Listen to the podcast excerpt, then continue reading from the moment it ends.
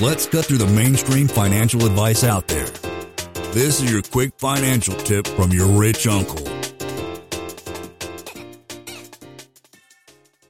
Again, I want to be clear. It's okay to like, buy a nice watch, buy a nice car, whatever it is. This is not about not achieving or not chasing goals. I think what I am saying is it's about not getting so fixated on those goals and instead figuring out what can I do today to show up, live alignment in my core values.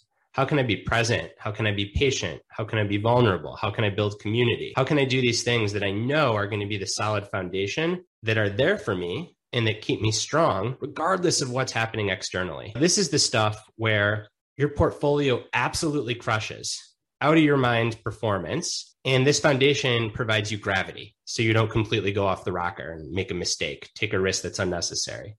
The flip side is also true. We go through a recession, a portfolio tanks, there's some kind of external event that you could have never imagined. It's this foundation that holds you up during those difficult times. And again, the whole argument of the book is so much about the current culture tells us to only focus on the peak of the mountain or the slope. Again, this is the metaphor for our own lives. And we neglect these foundational principles that are really the most important thing that support everything else. Lane is not a lawyer, CPA, but the dude did quit his engineering job and now owns thousands of rental properties.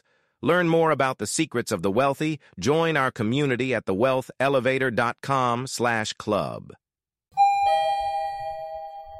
And if you're looking for a longer form podcast, also subscribe to the Wealth Elevator podcast.